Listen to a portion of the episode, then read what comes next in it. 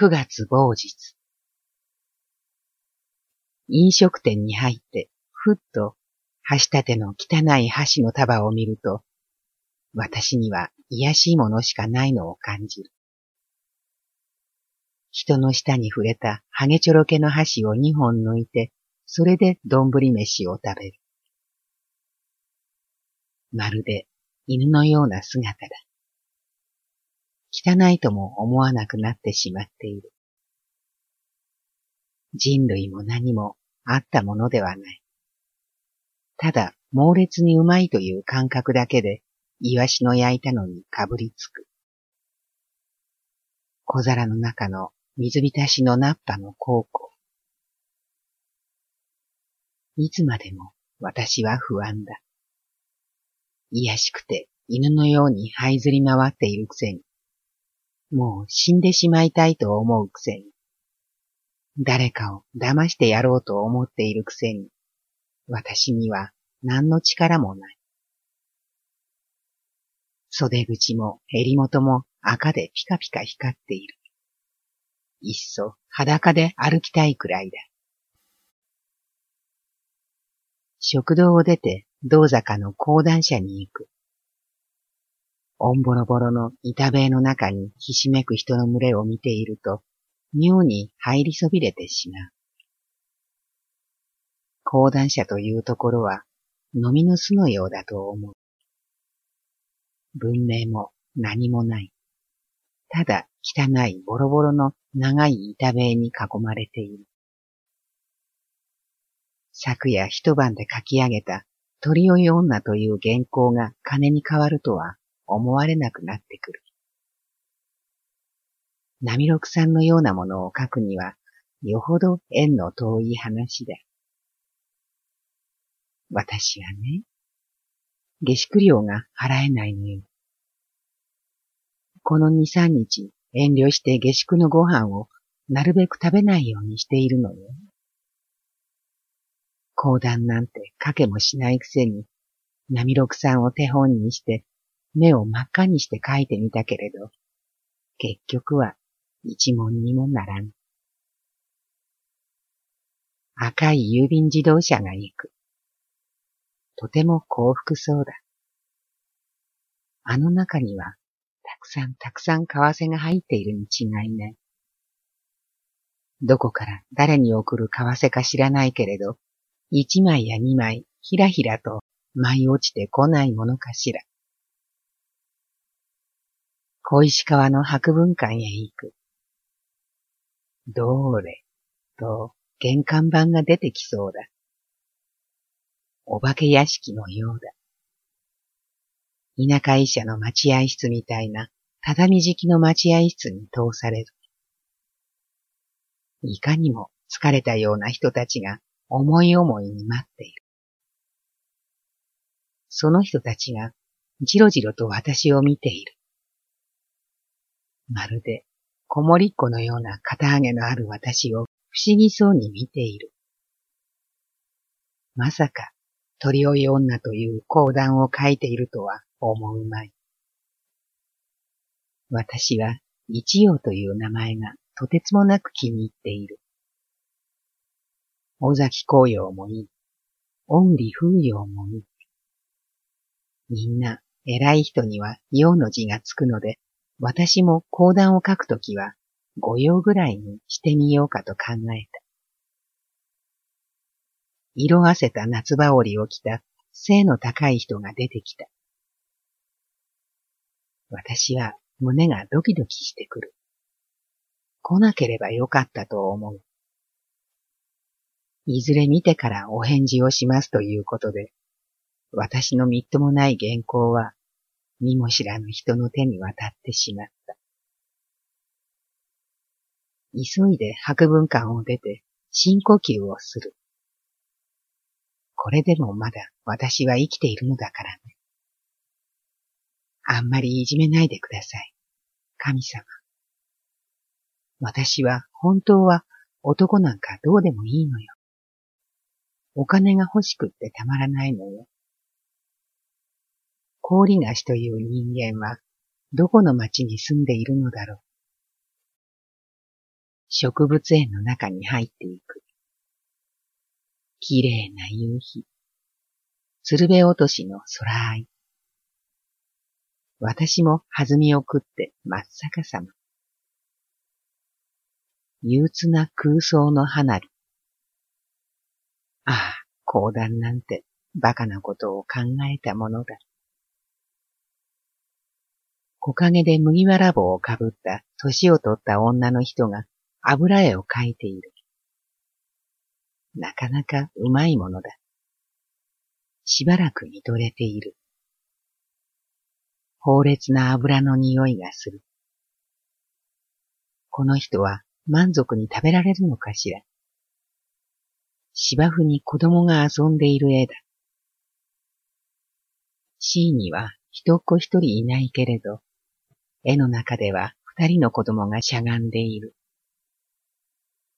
絵描きになりたいと思う。白い萩の花の咲いているところで横になる。草をむしりながら噛んでみる。なんとなくつつましい幸福を感じる。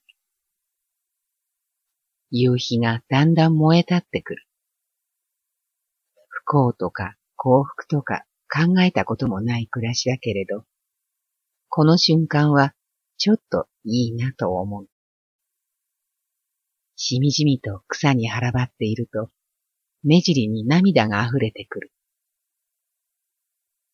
何の思いもない水みたいなものだけれど、涙が出てくると嫌に孤独な気持ちになってくる。こうした生き方も大して苦労には思わないのだけれど、下宿料が払えないということだけはどうにも苦しい。無限に空があるくせに人間だけがアクセクしている。夕焼けの燃えてゆく空の奇跡がありながら、ささやかな人間の生き方に何の奇跡もないということは悲しい。別れた男のことをふっと考えてみる。憎い奴だと思ったこともあったけれど、今はそうでもない。憎いと思うところはみんな忘れてしまった。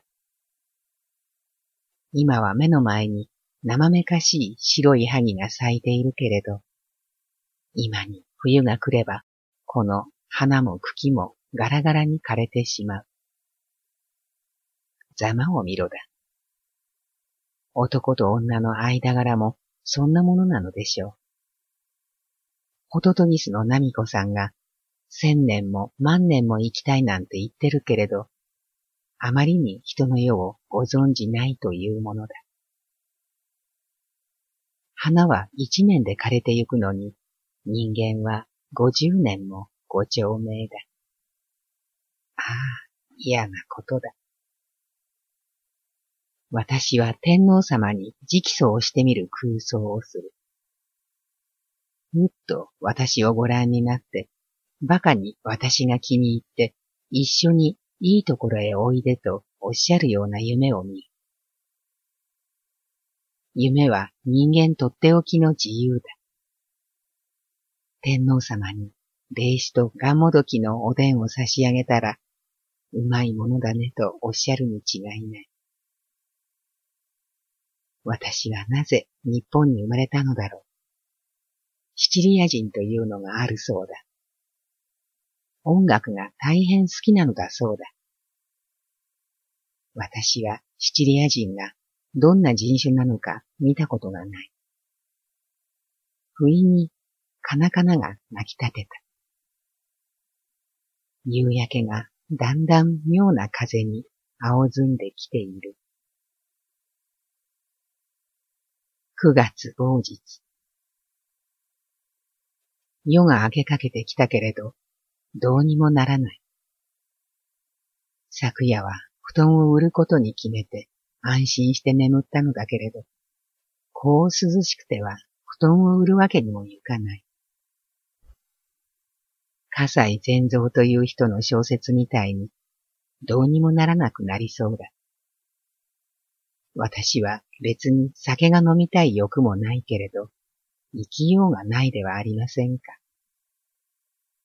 らっきょうと甘いうずら豆が食べたい。気発湯も買いたい。朝帰りの学生があると見えて、スリッパを鳴らして二階へ上がってゆく足音がする。ここから吉原まではさほどの道のりでもあるまい。吉原では女をいくらぐらいで買ってくれるものかと思案してみる。さて、朝になれば、いよいよまた活動出発のように。スズメがよく鳴いている。上々の天気。ガラス窓から柿の葉が覗いている。台所の方で小さい歌声が聞こえる。私はふっと思いついて、この下宿の女中になれぬものかと思う。客部屋から女中部屋に転落してゆくだけだ。給料はいらない。ただ食べさせてもらって雨露をしのげればいい。この部屋の先住の英文化の帝大生が壁にナイフで落書きをしている。エデンの園とは、私も知らない。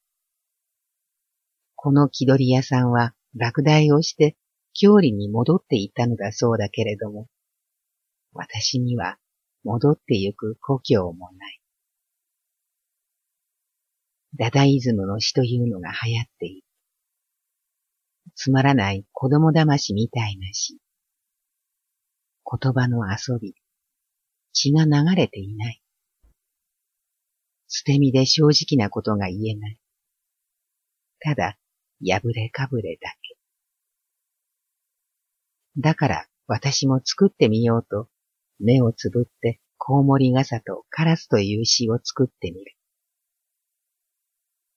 目をつぶっていると、黒いものからパッパッと連想が飛ぶ。おかしなことばかり考える。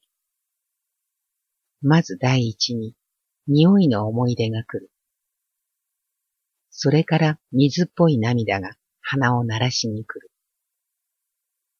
ワニに食いつかれたような声も出ない悲鳴が出てくる。私の乳房が千眼の重さでうどん粉の山のようにのしかかっている。手の爪に白い星が出ている。いいことがあるのだそうだけれど、信じない。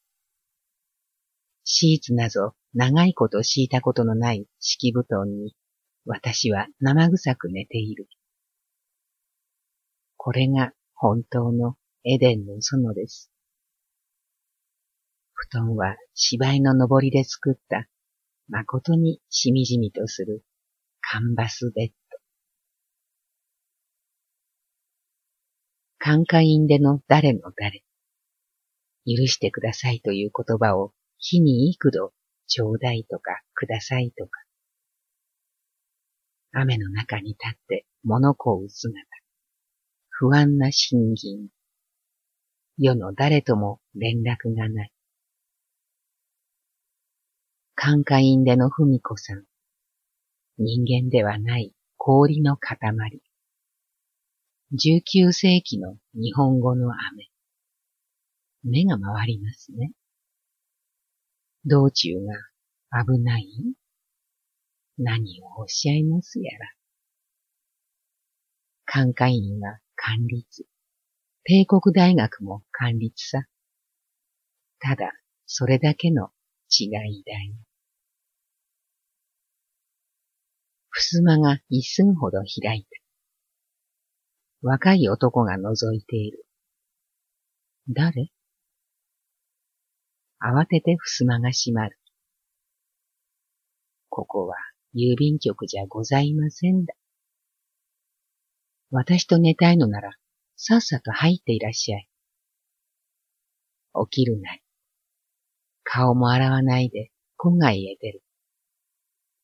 黄色いペンキ車を引いて、粋な牛乳屋さんが通る。苦学生にしては嫌に清潔だ。西方町に出る。そろそろ暑い日が昇り始めてきた。運送屋さんの前の共同水道で顔を洗って、ついでに水をガブガブと飲んで満腹の放越。ついでに髪にも水をつけて手で撫でつける。根津へ戻って京次郎さんの家へ行ってみようかとも思うけれど、せっちゃんにまた泣き言を言いそうなのでやめる。朝の新鮮な空気の中をただ無性に歩く。大学の前へ行ってみる。果物屋ではリンゴに磨きをかけている男がいる。何年にも口にしたことのないリンゴの幻影が、現実ではピカピカと赤く丸い。柿も、ぶどうも、イチジクも、水滴が滴りそうな匂い。サイヤンカメ、ダッサ、サイヤンカメ。オンダぶってぶって、オンダ、ガッタンダリラ、ああ、おう。タゴールのしだそうだけれど、意味もわからず折に触れては私はつまらない時に歌う。高橋新吉はいい詩人だな。岡本淳も素敵にいい詩人だな。坪井茂次が黒いルパシカ姿で、うなぎの寝床のような下宿住まい。これも善良無比な詩人。蜂みたいなだんだらジャケツを着た萩原京次郎はフランス風の情熱の詩人。そしてみんな無類に貧しいのは私とご同様。根津の権現様の境内で休む。権現様は何様をお祭りしてあるのか知らない。ただ、新たかな気がする。気が休まる。鳩がいる。震災の時、ここで野宿をしたことを思い出す。根津の権現裏にかつ節を売っている大きい店がある。ここの息子が根津何がしとかいう活動役者だそうだ。まだ一度も見たことがないけれど、定めし良い男なのであろう。千駄木町へ曲がる角に小さい時計屋さんがある。京ちゃんの家の前を通って伊線の方へ坂を登っていく。夜になると、ここはお化けの出る坂。昼の霧、香ばしき昼の霧。我が母の肩のあたりの霧。爪は語らず、日もまばゆくて昼の霧よ。五里夢中の中に泳ぐ女だるまのすすり泣く霧。ああ、サンタマリア。裸馬の肌絵に巻く霧。昼の霧は、バットの銀紙。スサノオノミコトの恋の霧。金もなき日の誇りの綿。紡ぎ車の栗ごとよ。昼の霧。悲しき昼の霧。急に C の草木が羽裏を返したような妙な空合いになり、霧のようなものが立ち込めて見える。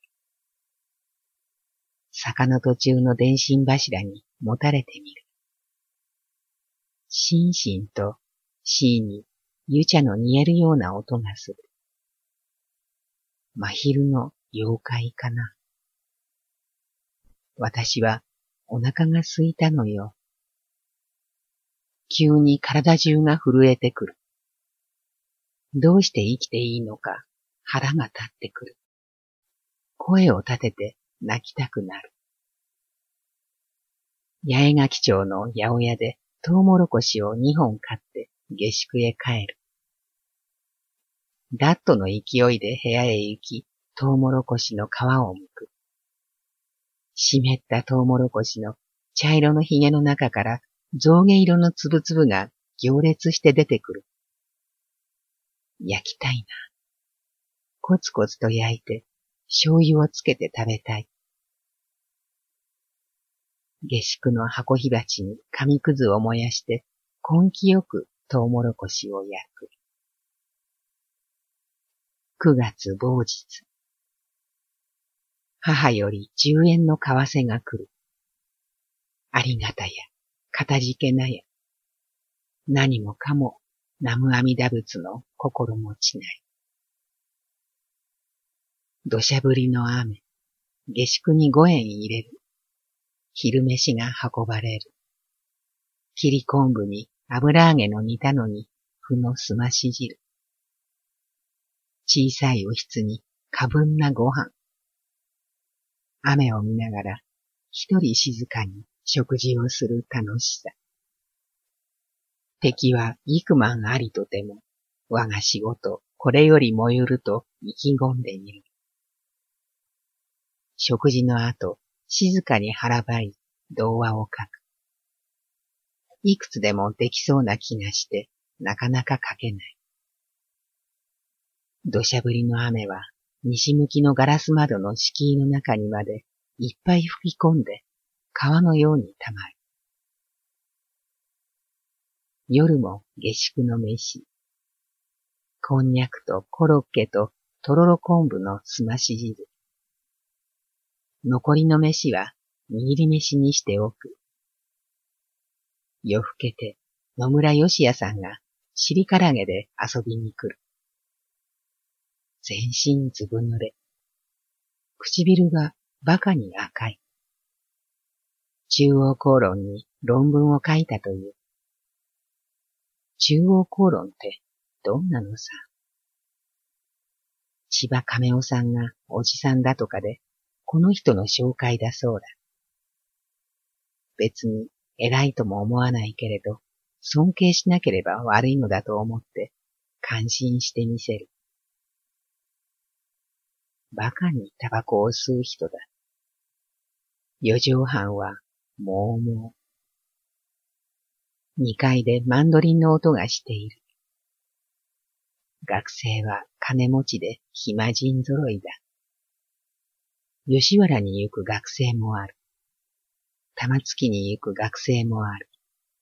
下宿で大事がられる学生はいつも金だらいを下げて風呂に行っている。野村さんと煮入り飯を分け合って食べる。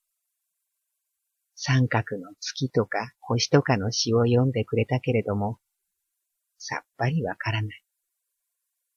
詩を書くには、泣くことも笑うことも正直でなければならない。貧乏してまで言葉の嘘を書く必要はない。白秋が好きだと言ったら野村さんは笑った。白秋は溺れる詩人。人に歌われる詩人だ。スズメの好きな詩人。ミミズクの家を持った詩人。九州の土から生まれた詩人。十二時頃、京ちゃんのところへ行くと言って、野村さんはまた尻からげで帰る。そっと襖を開けて、廊下を伺うあたり、嬉しくなってしまう。馬鹿に足の白い人なり。十月某日。渋谷の百軒棚のウーロン茶を飲ませるうちで死ぬ展覧会なり。ドンザッキという面白い人物に会う。おかっぱで椅子の間を踊り歩く。紙がないので新聞紙に詩を書いて貼る。恐れながら申し上げます。私はただ息をしている女。百万円よりも五十銭しか知らない。牛飯は十銭。ネギと犬の肉が入っているのね。小さくてだるまみたいでよく泣いている怒りに。いいえ、もういいのよ。男なんかどうでもいいの。抱き合って寝るだけのこと。十五銭のコップ酒、皿に置いてるけど、馬鹿に尻高で世間をごまかす。酔えばいい気持ち。千も万も歌いたくなるのよ。伊豆国か、我がふるさとはなきものか。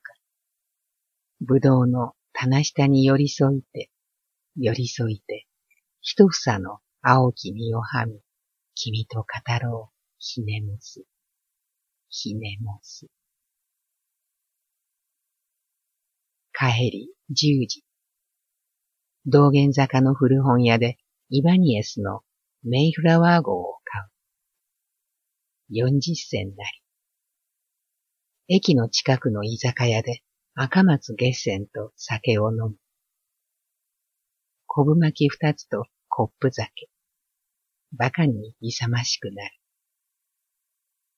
下宿へご帰還、十二時。しんとした玄関に大きい金庫が座っている。あの中に何かあるのだろう。洗面所へ行って水を飲む。ヒヤヒヤとしている。コオロギが鳴いている。ふっとつまらなくなる。一日一日が無になり、一体どうなるのかわからぬ。一度田舎へ帰りたいと思う。下宿を出る必要がある。夜逃げをするには逃げ込む先を考えねばならん。寝転んでメイフラワー号を読む。破線の酒場が馬鹿に気に入った。十月某日。詩人は共食いの共産党だ。持ってるものは平等に使う。借金もそれ相当なもの。手近な目的はただ食べることに追われるばっかり。人命収束の一歩手前でうろうろしているばかりなり。天才は一人もいない。自分だけが天才と思っているからよ。それゆえ私たちはダダイスト。ただ、なんとなく感じやすく、激しやすく、信念を口にしやすい。何もないくせに、まずここんところから出発してゆくより仕方がない。風が吹くので、いろいろな男のことを考える。誰のところに逃げ込んでいったらいいのかと考える。だけど、考えることは何にもならない。勇気だけだ。何にしろ、相手を驚かせる戦術なのだから恥ずかしい。またマンドリンが聞こえてくる。カゴの鳥の方がよっぽど羨ましい。ああ、強靭になりそうだ。こんなに童話を書き、講談を書いても一銭にもならないなんて。人気だって金がかかるのよ。昼から風の中を仕事探しに歩く。何もない。人が余っている。美人はザクザク。ただ若いだけではどうにもならない。神田の古本屋でイバニエスを売る。二十銭に売れる。四十銭が二十銭に下落してしまった。九段下の野々宮写真館の隣の増加問屋で女工募集をしている。何しろ手先が不器用だから、バラもチューリップも間違えて作りそうだ。日給八十銭は悪くない。不安の前には妙に吐き気が来る。吐くものもない妙な不安な状態。靖国神社は新たく。まず丁寧にお辞儀をして、一口坂の方へ歩く。アマテラス大神の頃には、こんなに人も余ってはいなかったのだろう。美人もうようよいなかったのだろう。アマテラス大神様は、裸で岩戸から覗いておいでになる。鏡や玉や三つにはどこでお求めになったのか不思議だ。鶏はどこで生まれたのだろう。ああ、昔は良かったに違いない。その時節になると、ちゃんと秋の風が吹く。魚屋は見とれるほどの美しさ。しけであろうと、嵐であろうと、魚は陸へどしどし上がってくる。胸に黄色いあばらのついた軍服で、この絵の騎馬隊が三角の旗を立てて風の中を走っていく。馬も食っている。騎兵隊の兵隊さんも食っているのだ。どこかで琴の音がしている。豆腐屋では大鍋いっぱい油を張って油揚げを揚げている。荷車いっぱいにおからをバケツで積み込んでいる妊婦がいる。酒屋の店先の水道の水は出っ放しで、小僧が一生どっくりを洗っている。味噌だるがずらりと並び、味の素や福神漬けや牛缶がずらりと並んで光っている。一口坂の停留場前の三好野では豆大福が山のようだ。三好野へ入って一皿十銭のおこわと豆大福を二つ買って、たっぷりと二杯もお茶を飲んで、私は壁の鏡を覗いている。おたふく様そっくりで少しも深刻味がない。髪の毛はまるで鴨地屋の看板のようにふさふさとして、瓶が足りないので曲げがほどけかけている。世紀が膨らむごとに大量に人が増えていく。悲劇の巣は東京ばかりでもあるまい。田舎の女学校ではピタゴラスの定理を習い、椿姫の歌を歌い、弓張月を読んだ娘が、今はこんな姿で焦然と生きている。大福の粉が唇いっぱいに降りかかり、まるで子守女のつまみ食いの図だ。夜、また気を取り直して童話の続きにかかる。風はますますひどくなってきた。酔っ払いの学生が二階の廊下で女中をからかっている。時々声が小さくなる。誰かが二階から中庭へ向けて小便をしていると見えて女中がいけませんよ、と叱っている。消しは風に狂う。星草の棺の中に腹ばう哀愁。お互いの下に笑いを締め出して、じっと息を殺してみるのが人生。山の彼方には雲ばかり。気の毒な野生馬の雲に乗って幸福なんか来ると思うのが間違い。地獄に落ちよ、生きながら。地獄に落ちて這い回る、消しの範囲で散りかかる脅迫善意の拷問題。